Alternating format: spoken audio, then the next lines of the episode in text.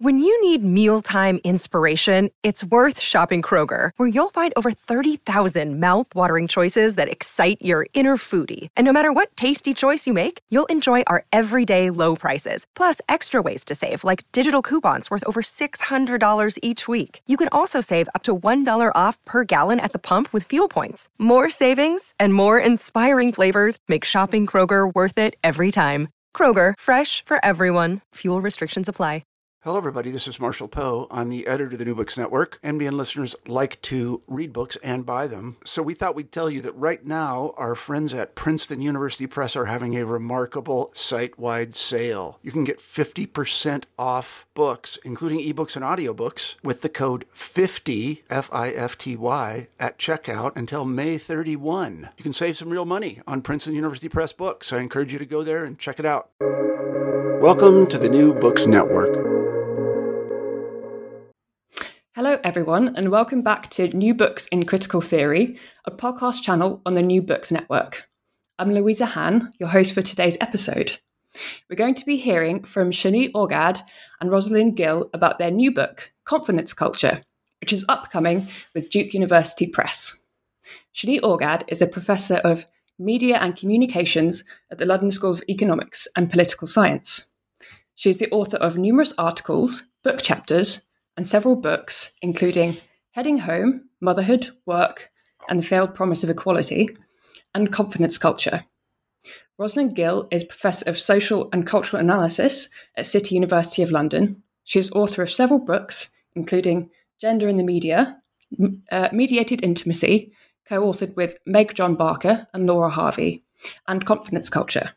Shani and Ros, welcome to the show, and thanks so much for joining me. Thank you for having us. Before we get into it, um, I'd just like to say that I found this book to be really readable. I kind of raced through the chapters kind of over the festive break, I think, mainly because this injunction to be, you know, confident is so pervasive um, in society, most markedly in kind of corporate feminist cultural products. Um, and reading your analyses really sparked a feeling of recognition.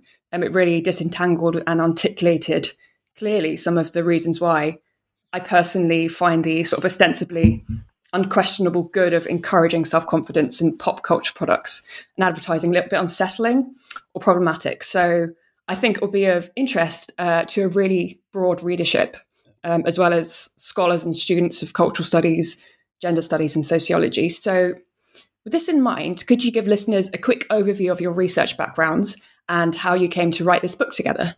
Both Ros and I work in the fields of cultural analysis and um, with particular interest in gender. Um, and we kind of work across these fields um, with Ros um, previously working very much on um, issues and areas like um, intimate relationship and body image. and in relation to genres like advertising and other um, sites. My own work uh, recently was uh, focused on work and parenting, um, and we both uh, previously also worked um, together um, on the field of global development and international development. And um, a few years ago, we started noticing um, a proliferation of imperatives to women to be confident, to feel comfortable in their own skin, to believe in themselves and it was striking that we were each working in these fields, but we were witnessing very, very similar imperatives, almost, almost kind of in some cases uh, identical uh, messages that are framed and uh, put to women in very, very similar way. And um, once we kind of noticed this, we started seeing it everywhere, as is often the case with research. We uh, saw it in the music industry, in um, kind of rise of lots of popular songs that are about self love, with Lizzo as one example as the self love queen, um, and in social media, of course, in the self help culture, in workplace cultures, in love your body messages, in advertising, um, and even recently in advertising for the UK military, which is an example we include in the book, which kind of promises uh, women who will join the military confidence um, that lasts a lifetime.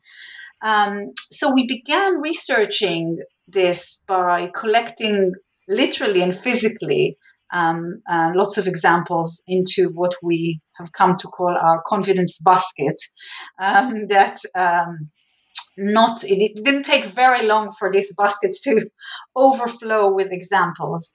Um, and um, friends and students and colleagues kind of kept adding to it um, and what, what we were kind of starting to wonder more critically is um, given the kind of striking similarity of these messages and injunctions across these diverse fields, um, that were often very much psychologized and individualized. They were about striking a pose, leaning in, believing in yourself, breathing, you know, and it, it seemed almost not to matter whether it was about the body or whether it was about negotiating a pay rise or was, whether it was about going to um, unemployment center and trying to get a job. The kind of um, messages and the injunctions were uh, really um, standardized and similarly um, addressing almost exclusively women in um, highly psychologized ways.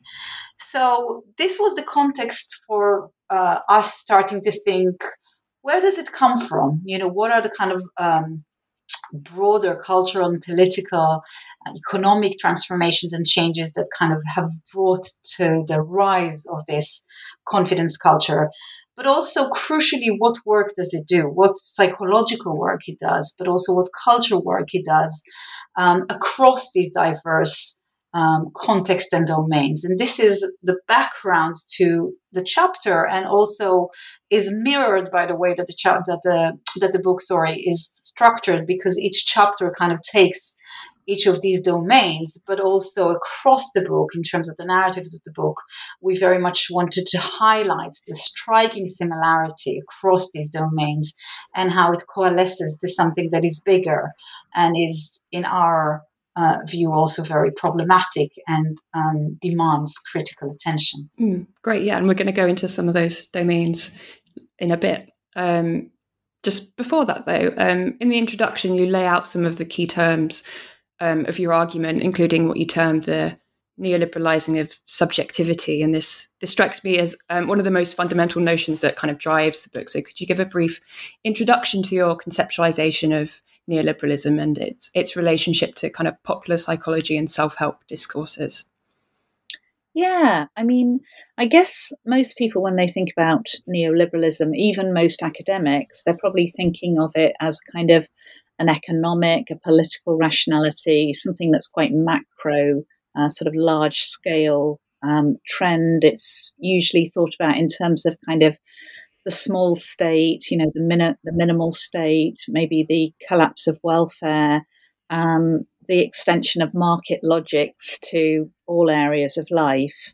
And, you know, absolutely that's um, a, one way of thinking about it. But I guess that, that our way into thinking about it is much more about everyday life and um, cultural life and, and, also subjectivity. So, um, our colleague Jo Littler has got this wonderful phrase in her in her book Against Meritocracy, where she talks about how neoliberalism has insinuated itself into the nooks and crannies of everyday life, and I really love that phrase and and the that sort of sense that it's not just kind of out there, but it, it's here and it's everywhere and it's in all of those cracks and fissures. Um, and so that's very much kind of where we're coming from. Um, and it's highlighting the individualism of neoliberal ideas. But more than that, I think we're really interested in the way that neoliberalism kind of gets inside us and gets into our subjectivities, gets into our very psychic life. And other people have written about this, and I guess notably Nick Nikolas Rose's wonderful body of work, and also um, Wendy Brown. Um, she talks about neoliberalism's stealth revolution. Um, and you know we very much build on on those and other authors to think about this. But I guess what I see in, in Wendy Brown's work in particular is really a sort of stress on kind of neoliberalism as being about rational and calculative logics. Whereas what we were noticing was that it also seems to operate very much through feelings, emotions, affects, dispositions. Um, it's got that sort of sticky quality um, and that very sort of felt quality. So it's not just about kind of being entrepreneurial and rational and calculating, but it's also about kind of cultivating the right kind of dispositions that you need to survive in neoliberal societies. And I guess that we see confidence, resilience, kind of positivity, all of those sorts of um, ideas as examples of that, and very much um, drawn on some wonderful recent work by Kim Allen and Anna where they're talking about the turn to character in neoliberalism. And, and we definitely see confidence and resilience as part of that turn to character. Hmm. So, before we delve into the chapters themselves, could you just provide an overview of the key arguments in the book?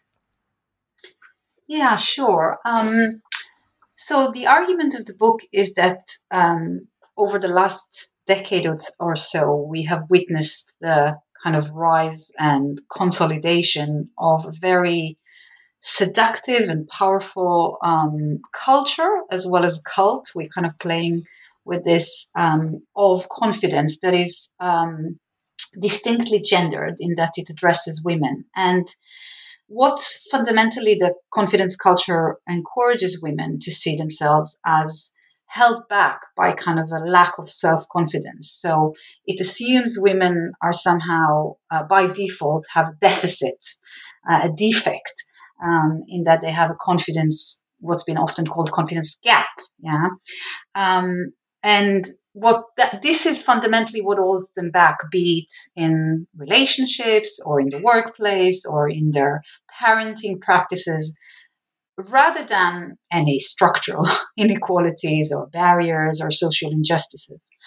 And the argument is that um, what the confident culture does, therefore, is that it uh, privatizes and individualizes and psychologizes both the problem and the solution. So it turns the gaze and turns the focus onto women and their psyches as the site of the problem.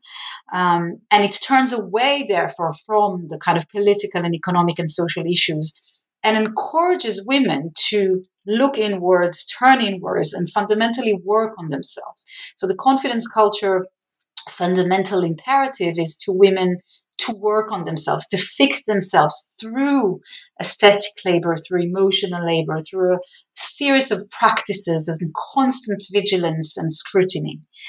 Um, as kind of a means that will ultimately make them feel better and do better. Um, and all this is at the expense of and by obscuring the kind of social issues um, and the possibility of working together and collectively to change structural inequalities. Um, and so, self confidence, what we argue, is frequently mobilized as this explanatory framework. Wherever there's talk of gender uh, inequality or gender injustice, self confidence is the kind of solution, the kind of one size fits all solution. Um, and part of what we're interested in arguing is what this does also to feminism itself, because it reframes social ju- ju- injustices in terms of internal obstacles um, and personal deficits. Um, and then it orients ultimately the kind of um, um supposedly feminist kind of impetus to change women rather than change the world that women live in, rather than change structures that have perhaps been the sole or, or, main responsible for why women lack confidence if they do. So, in other words, it's kind of um, an unequal society is being systematically reframed by the confidence culture as an individual and psychological problem that requires women to change themselves and requires everybody to change women rather than changing the world. Great, that's really helpful. Thank you. So, let's zoom in on chapter one now, which focuses kind of on body confidence and the ways in which advertising exhorts women to kind of embrace their flaws and fight back against sexist aesthetic expectations. Um, what kind of really struck me about this chapter was your discussion of how your your case studies, uh, most notably the adverts by Dove and Pantene, I think it was, that kind of misdiagnose, maybe deliberately, maybe not, the source of women's insecurities and shame as something internal, as like a self castigating voice that kind of prevents them from seeing their own beauty. Um, so, could you elaborate on this phenomenon and explain why blaming women in this way fits a kind of neoliberal social regime? Yeah, I mean, um, we are we opened the book with the kind of the chapter on the body, partly because it felt like such a key site of these sorts of discourses, but also we felt that it would really resonate with people, and that you know anyone approaching the book, they would have seen these adverts, they would be able to connect with it. Um, and I guess what we were arguing was that um, over the last probably 15 years actually in the case of these adverts that there's been a real a, a real sort of shift in tone in advertising and um, whereas adverts always used to operate by by kind of capitalizing on insecurities by telling women in particular you know what was wrong with them and how they could make themselves better through purchase of a product what this ad- advertising did was kind of used a much more positive form of address um, and told us that we could be amazing, that we could awaken our incredible, that we could love ourselves, that we could, you know, aspire to and reach this incredible sense of self esteem. Um, if we would only, you know, buy the product and thus purchase self belief and self confidence. And it is those companies that you've mentioned. It, it's Dove, it's Pantene, it's L'Oreal, it's Nike. Um, and yeah, they're they're sort of exhorting us to uh, love our bodies, to believe that confidence is the new sexy, to have kick-ass curves, um, and it seems as if they've kind of appropriated a lot of activist discourses. So from obviously from feminist movement generally, but also from fat acceptance movement, from um, anti-racist activism, from queer activism, from disability activism. It's kind of taken those discourses and kind of, I guess, in the familiar cultural studies way, kind of emptied them out of their their kind of political force, um, neutered them in some way, incorporated them, and made them a little bit safer. Um, and and they centre around pride and empowerment and um, telling us that you know we can fuck perfection, that we can reject body shaming. But what we show is that um, there are multiple problems with this because, first of all, many of the companies that are exhorting us to do these things are some of the worst offenders. They're the they're the diet companies. They're, they're the Weight Watchers. They're the companies that are selling us kind of cosmetics and that are premised on the idea that there is something wrong with women as they are. Um, they also overstate the diversity that they purport to show. Um, they have well documented, egregious, you know, let's say mistakes. That's a kind of nice way of putting it, um, where they've, um, you know, been some of the worst offenders. Um, but more than this, they're they're really um, switching something around so that confidence becomes kind of another stick to beat women with. It becomes another way that women can fail. And they, you know, the, one of the examples that we talk about is um, the patch advert by by Dove, which is an advert which has a sort of pseudo experiment where women are invited to put this patch on that's rather like a nicotine patch or a hormone patch and um, see if it has any effect on their self esteem or their self confidence. And these sort of unsuspecting women go to this lab, put the patch on, and then we see the video diaries. And it seems to um, kind of really embody the, the the whole sort of sense of what these adverts do when it's revealed that the women do indeed feel better after wearing the patch but that the patch actually contained nothing. So that this feeling bad was all in women's heads. It was this imagined thing. So women are once again blamed for being insecure. And the response is to just um, invest in self belief. Uh, so it seems as if there are multiple kind of levels of, of, of critique. Um, another one that we have of the adverts is is around their kind of post racial tenor and the way that they kind of hollow out differences and they they take differences in um, disability, in race, in um, in gender, in religion, and they kind of um, make them all exist on one plane and um, really kind of hollow them out of any significance.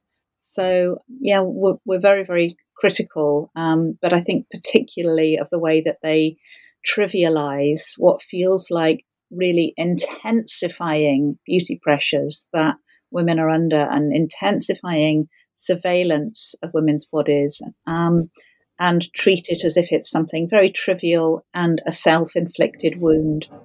Mm. Yeah, I, I had to look up the uh, the patch advert actually because I was quite shocked that it sort of existed from your description.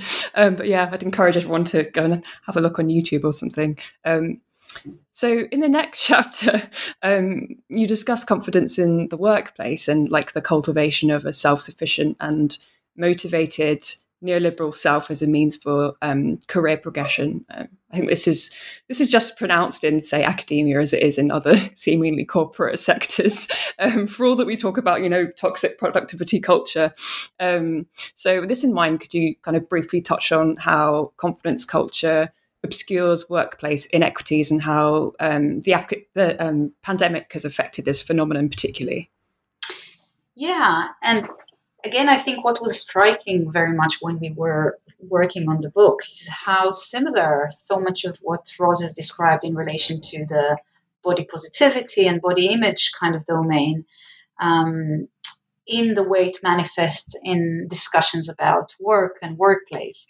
Um, and what we particularly show in this chapter is how, on the one hand, the turn to confidence was instrumental in putting gender equality on the agenda. So, as we know, and you mentioned Louisa, also in our own universities, you know, we are being called to join confidence workshops, yeah, um, and similar kind of initiatives. And so, um, and it is part of a broader focus and emphasis on gender equality in the workplace and the visibility that issues like the gender pay gap, um, like sexism in the workplace, has received uh, with uh, the kind of rise of popular feminism, very much kind of influenced by Me Too and other uh, movements as well. But at the same time, what the confidence culture does in the context of the workplace is that it calls women as workers to turn inward and again to tackle their supposedly inner obstacles.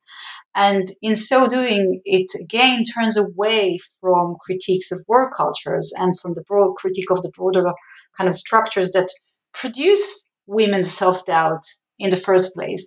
So I think it's important for us to say perhaps that we don't necessarily doubt that many women indeed perhaps experience self doubt, or um, and there's lots of research that goes to show that women are less quote unquote pushy when it comes to um, asking for a pay rise or for negotiating and, and kind of advancing their needs in the workplace. But the problem is that there isn't a proper diagnosis and acknowledgement of where does this come from, but also that the solution that is uh, offered time and time again is for women again to kind of work on themselves. And in the chapter, we look at uh, some of the kind of um, bestseller advice slash self help um, books that have topped Amazon and other kind of booksellers uh, over the last few years, including, of course, Sheryl Sandberg's so-called feminist manifesto, Lean In, um, that is really exemplifies a lot of what we are critiquing in her call to internalize the revolution. That's precisely where the problem lies, in that it's um, while Sandberg and others perhaps nod at some um, structural issues like childcare costs or pay gap. Ultimately, the message is about, in Sandberg's word, internalizing the revolution, um, working on oneself, you know, uh, claiming a, a, a, place, a seat at the table, and so on. Um, and as you mentioned, uh, Louise, um, we were kind of wrapping up the project um, as the pandemic kind of started. Um, and it was really notable and quite um, disturbing to see how these exhortations to women to boost their confidence at work became really popular in the wake of COVID 19 in a really surprising way, where women's economic security and mental health was really hit disproportionately. Um, women were um, exhorted within workplaces, but also across in popular media, in magazines, to do deep belly breathing, you know, to listen to meditation and hypnosis, to um, um, work on being self compassionate, to show resilience, all these kind of formulaic DIY um, um, kind of injunctions were um, circulated on almost kind of with a vengeance. And um, the focus was really strikingly almost exclusively on harnessing individual resources to overcome the immense stress and insecurity and uncertainty and pain and inequality and injustice that the pandemic has exacerbated and brought about. Um, and there was very, very little acknowledgement, if any, in discussions about women in the workplace, again, about workplace uh, and employers' responsibility government's responsibility to support women and any language that is about collective action. It was all, again, very much uh, in really problematic ways, focusing on this kind of quote unquote crisis that is peculiar to women. Yeah, this kind of product of self doubt, of perfectionism that's holding women now in. Um, in the context of the pandemic. And uh, one of the booming industries very uh, interestingly during the pandemic was the coaching, uh, confidence coaching, and coaching more generally, which uh, really increased in terms of uh, people's um, interest and, and searches. And again, while we want to maintain uh, an ambivalence, and we emphasize it throughout the book, and we don't want to dismiss the perhaps the value and benefit that, for instance, confidence coaching might have for individual women, we are struck and really uh, disturbed and concerned by the ways in which it systematically turns inward and emphasizes that it is the problem lies in women as women uh, in the workplace, the solution lies in women uh, in the workplace, um, and the structures, the broader structures, are kind of uh, left um, off the hook. Mm, yeah. I think, yeah, the ambivalence certainly comes through, but you're right. There's definitely like this disturbing kind of undertone that is really explored very well. So, in the next part of the book, you move on to examine the sort of the world of self help literature um, that employs confidence culture in quite complex ways. Um, so, a good example of one of these titles is um, something uh, listeners might have heard of, which is um, The Subtle Art of Not Giving a Fuck, which ostensibly calls for rejecting the status quo and not doing things purely due to societal expectations. Um, so, you know, no keeping your man happy or whatever.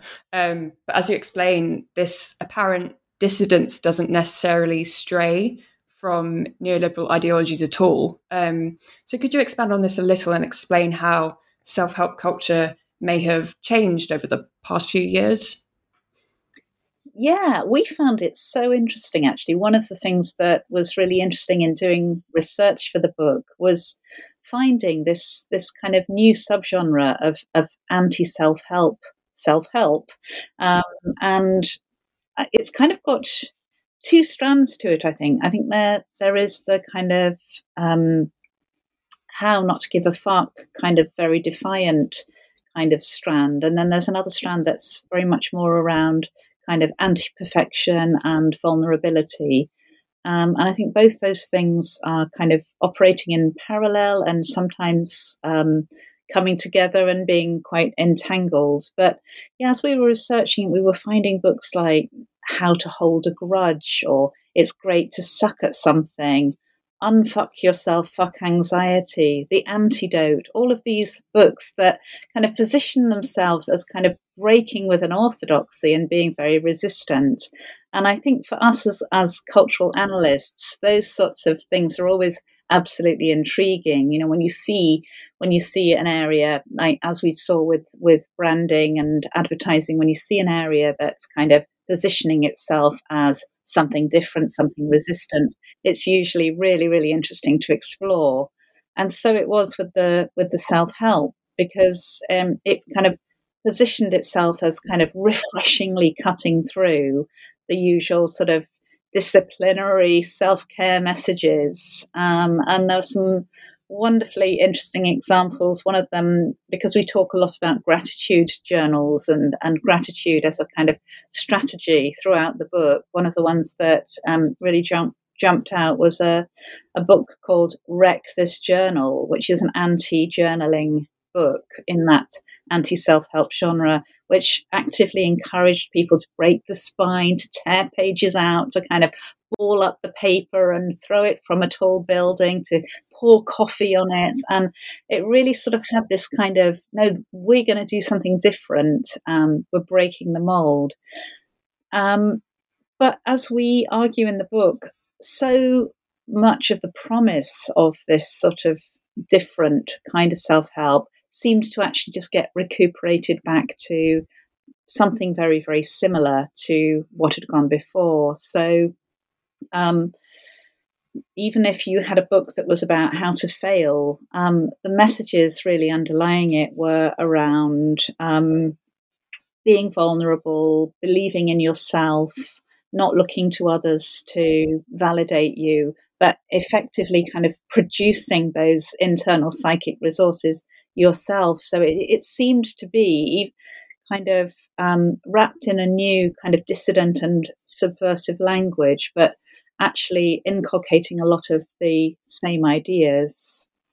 Um, and I think it's worth maybe saying something specifically about vulnerability here because um, when we were researching the book, we noticed, uh, in fact, it was brought to our attention that there was much more of a kind of turn towards vulnerability going on in culture. And we actually thought, I wonder if, you know, if there is some sort of sense of confidence culture shifting and maybe vulnerability is being given more space and rather than women having to be these kind of strong assertive confident bold um, types that there's more of a space for feelings of fragility and insecurity but um, we noticed several things about this, and one was that, um, first of all, it seemed to be vulnerability seemed to be a kind of site of privilege, and only some people were allowed to be vulnerable.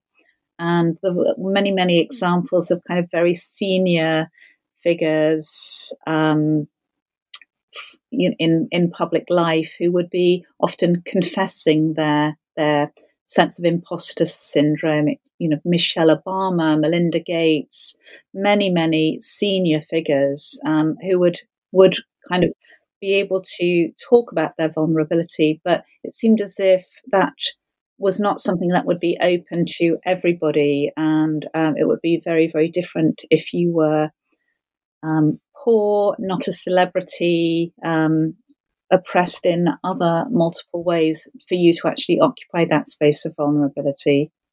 Yeah, and the other the other thing about the vulnerability um, that struck us was that it was allowed to be acknowledged only to the extent that it was safely in the past and that the person experiencing it had actually moved on and occupied the, the, a sense of confidence. So I think we decided to look at it specifically partly because we're sort of trained as social scientists and we wanted to be rigorous and we didn't want to just kind of look for examples that confirmed our hypothesis. So we actually wanted to actively engage with counter trends.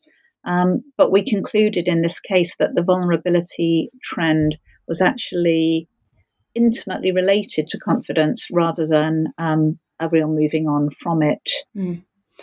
So, chapter four kind of moves on to focus on confident mothering and the pressures of kind of put on mothers to raise confident children, particularly girls, um, almost as maybe a feminist duty. Um, and I found like the latter part of the chapter really interesting, where you talk about the racialized dimensions of this. Um, so, would it be possible to briefly discuss how these post-racial elements that you've already briefly touched upon um, of confidence culture affect black women in particular, Black mothers um, and overlook again structural inequalities?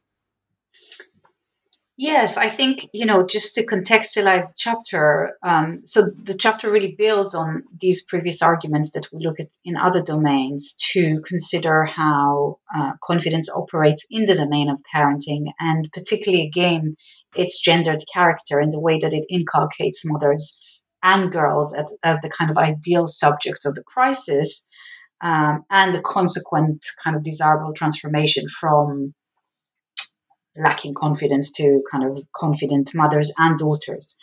Um, and what what was very uh, um, striking is in similar ways that we've acknowledged in other um, domains is how indeed um, there is very little recognition of the specific conditions and the very uh, profoundly unequal conditions um, that the experience of parenting and mothering in particular um, is occurring. So issues like sexism and racism in particular. And at, the t- and at, a time that ha- there has been growing visibility to what has been called, I think, particularly in the US context, but not only mothering while black, and um, kind of increasing visibility to um, voices and accounts of ordinary black women um, who are uh, mothering, either biological mothers, but also destabilized kind of notions of other types of mothering.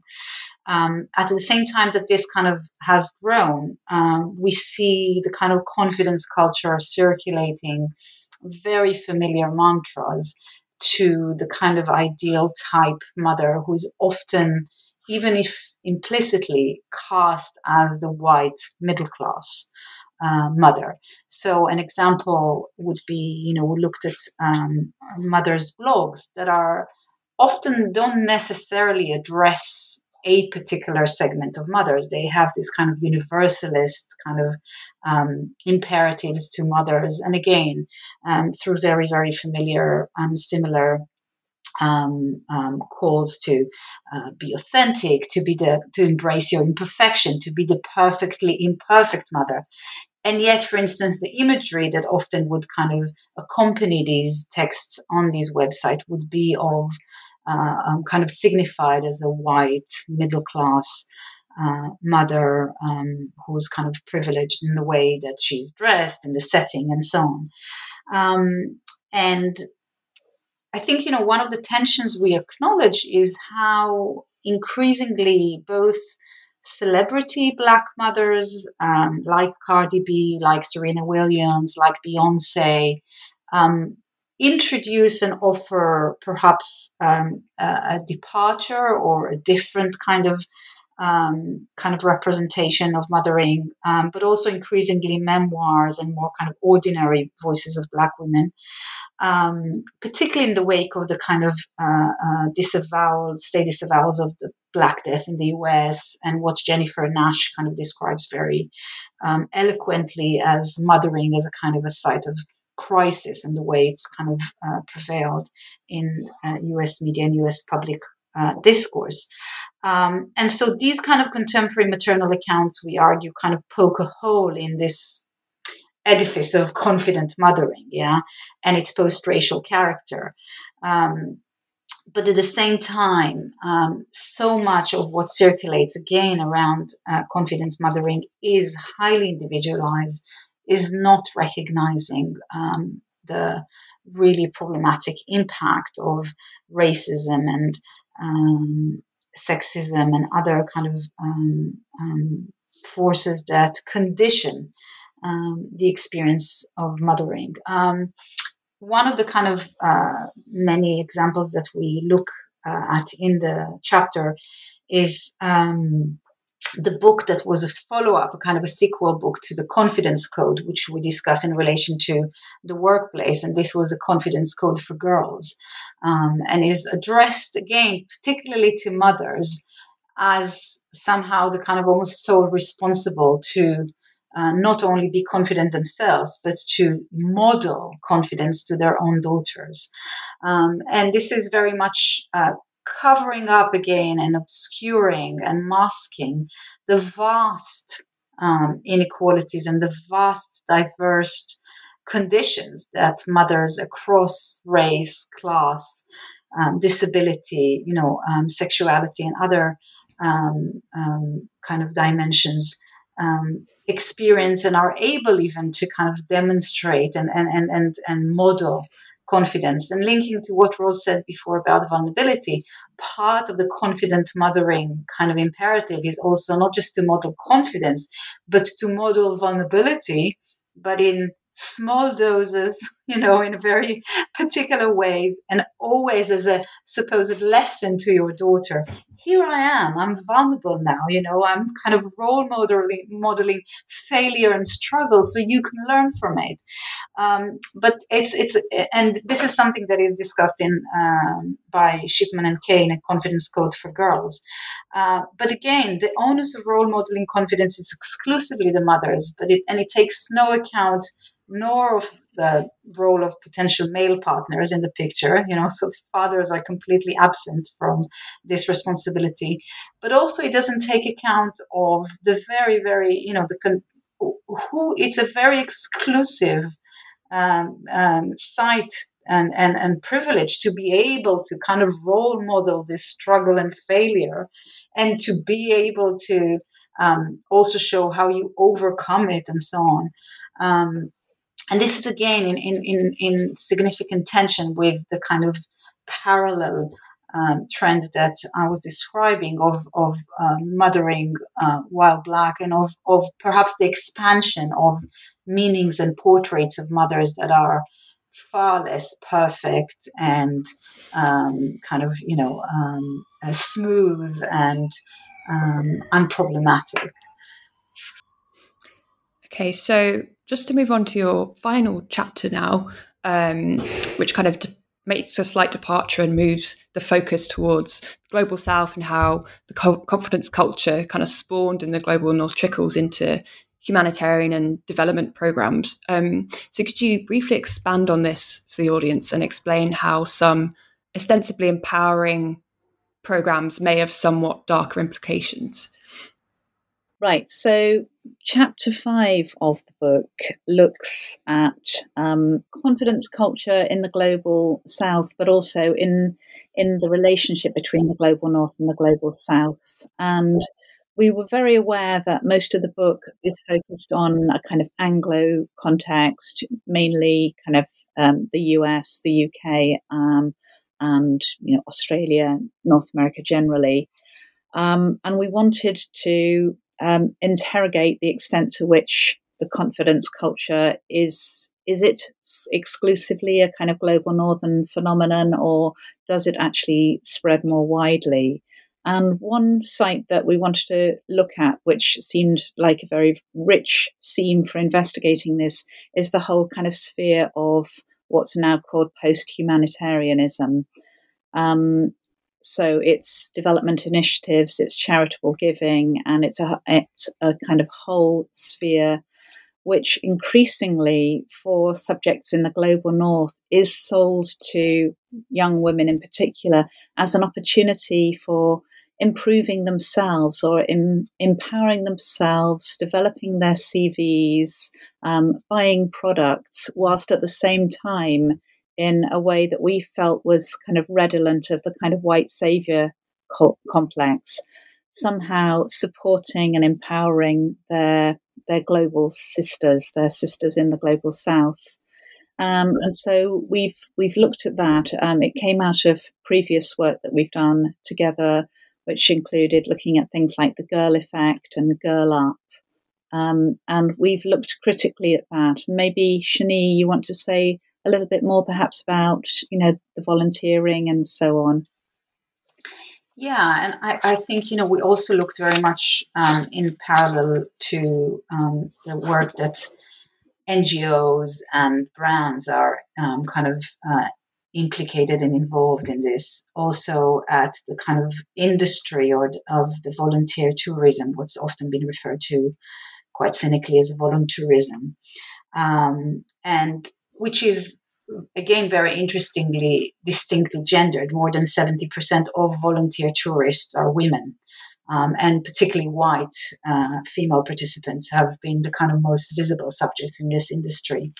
Um, and again, here, what struck us, um, we kind of reviewed numerous websites of those those kind of voluntourism, is how they um, market this kind of promise for women and young girls, young women and girls in the global north to have an adventurous kind of experience. You know, the imagery is often of women hiking, women doing all those things, and the text that supports these websites is all about how you can hone your skills, um, how it will be also a process of self discovery and self transformation, while at the same time you will help your quote unquote kind of you know sister in the global south.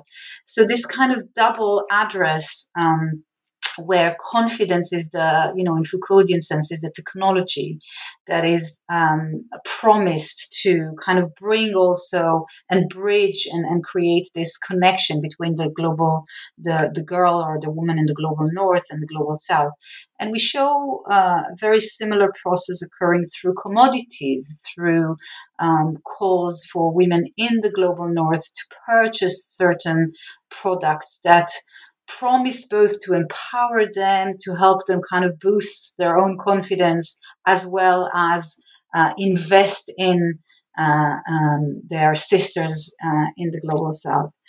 And finally, part of this kind of uh, the chapter looks at also um, more deliberate, if you wish, exports of confidence to the global south, where particularly transnational corporations and brands of the kind that we looked at in the first chapter are entering the global south in this space and replicating very similar messages and mantras only addressed to the global south. So we looked at the example of always, you know, the kind of the whole femcare industry um, and always launch of its hashtag we are the generation of first campaign in saudi arabia um, and it's quite striking if you look at again you can search it on youtube if you look at the always um, advert it's so similar to the Dove, to the L'Oreal, you know, in that it we see kind of a range of I think four or five Saudi women, a Saudi woman chef, a Saudi woman gym owner, you know, and they really um,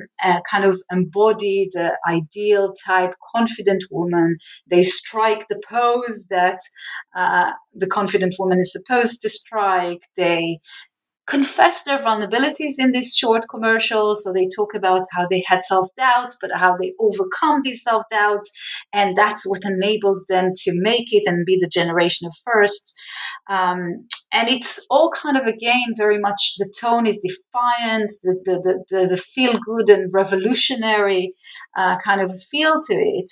Um, but again, these kind of, in this context, Saudi women are called to esteem themselves and to maintain their personhood explicitly through consuming always, yeah, through the consumption of always femcare products, um, and through more broadly embracing this kind of neoliberal feminist confidence culture disregarding the very uh, um, uh, oppressive structural inequalities that they're subjected to in very similar ways, again, that commercials in the global north are doing in obscuring um, the structural conditions and the gender uh, inequality that women are facing, folk reframing it as a personal, psychological, and individualized, individualized problem and solution. Mm. So, following this chapter, your your analysis of confidence culture ultimately leads to this kind of uh, to a conclusion regarding kind of the pushback against the neoliberalization, neoliberalization of subjectivity too. So, could you elaborate on some of the implications of your book and just pick out a few of the ways in which kind of the cultural products you mentioned at the end is like uh, sex education, the Netflix series is one of the ones I could think of that kind of subvert or diverge from confidence culture um, and how like newer generations of women might benefit from different portrayals of success or simply existing, etc. Um, well, I guess what we try and do in the conclusion of the book is like draw together the threads of the argument, obviously, and and set out, yeah, what we've what we've put forward. But we also try and ask the question of um, what's beyond confidence? You know what what could there be? And how could these things be reformulated? And uh, are there any kind of cultural products in the spheres that we've looked at, whether it's intimate relationships or the body or motherhood or work or um, development in the global south. And we look at you know what's what's pushing beyond confidence and um, yeah you mentioned sex education and we picked that out quite briefly really but just as uh, as an example of a tv series that is it refuses the kind of confidence discourse the discourse that we've um, identified in looking at sort of sex and relationship self-help which is all about um, either kind of pleasing your partner or about kind of pleasing yourself and coming into yourself and more fully and becoming a kind of confident sexual subject. And it, it was very striking to us that the TV show Sex Education didn't go there. Um, it actually tried to kind of open up the language around diverse sexual orientations, diverse gender identities, um, diverse ways of being and feeling sexual, but it never made recourse, as far as we could see, to that old individualized self confident self confidence. So it, it, just felt like a small one small example of kind of going beyond or of reimagining sex and relationships outside of that individualizing discourse. Yeah, and I think what also deliberately in this chapter, the kind of examples we, we, we decided to structure it as a kind of a vignette of examples that are all still within popular media and popular culture, because it's possibly, you know, arguably easier to find examples of collective feminist mobilizations outside the kind of realm of popular media, which we, of course, um, very much kind of um, acknowledge and appreciate, and uh, lots has been written on. But we wanted also to think, okay, within the, the limits of this sphere, uh, can we find, uh, if not complete divergences, at least examples where the kind of boundaries are pushed. And uh, one of them was sex education. We spent some time also on Lizzo, um, partly because it's it's almost impossible, perhaps impossible to write about confidence without Lizzo. She's been dubbed the kind of queen of self love and self confidence through her lyrics and her appearance and her performance. Um, and in many ways, and we write about it, she is indeed the embodiment of what we write about and what we critique. But she's also a very interesting figure in that she embodies and epitomizes the confidence culture, but also in some ways pushes its boundaries she kind of diverges from this hollow diversity that we criticize, um, in that she celebrates uh, quite a radical, actually, variation from the normative ideal of female attractiveness. And we just recently uh, saw the new Nike. Uh, campaign of uh, which which kind of seems to pick up on this. So perhaps there are some signs of change. Again, not without the problems, but at least kind of some somehow beyond the kind of quite restrictive normative beauty standards that dominate the confidence culture.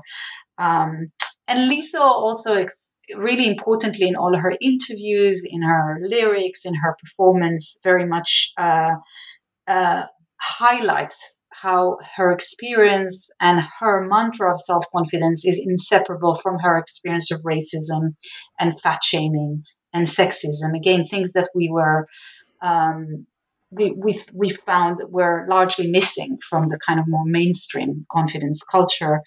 Um, and she disrupts the kind of investment in what um, um, has been called in uh, um, the kind of respectable, the black respectable body, um, in centering her plus size and in uh, as a political size of resistance. And we show some examples, uh, including the kind of um, presidential elections and how she mobilizes this.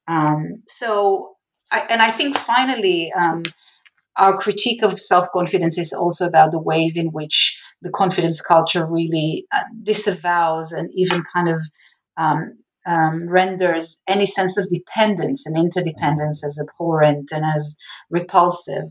Um, and so the examples we look at also are examples that, even if not ex- in extreme sense, in some ways acknowledge, if not celebrate, dependence collectivity, vulnerability, but again, not just as an individual's individualized uh, experience, but as something that is about, so, you know, leaning, not leaning in, but leaning on each other and um, a, kind of not just allowing, but also legitimizing and, and accepting um, the fact that we depend on each other and that dependence shouldn't be kind of um, cast as something that is abhorrent or is repulsive or is um, illegitimate. Quite the contrary, especially in COVID times more than ever. Yeah, um, I think this is like quite a good note to wrap up on now, actually. um, so, just to ask the final question that we ask all of our guests, um, what are you both working on now? Uh, well, we are both working on a new book together,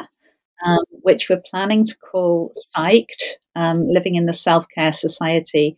And it pushes some of the arguments that we've made in this book, but really tries to look at um, how there's been a shift from just self help to a more kind of totalizing idea of self care and and to kind of explore some of the keywords of that. So, you know, happiness, wellness, um, self care itself, as well as confidence and resilience and positivity. Great. Um, so, thank you so much for joining me. Um, and good luck, good luck with those endeavours. They sound really interesting. Thank you very much. Thanks a lot. Lovely meeting you, and good luck with your post uh, postdoc life.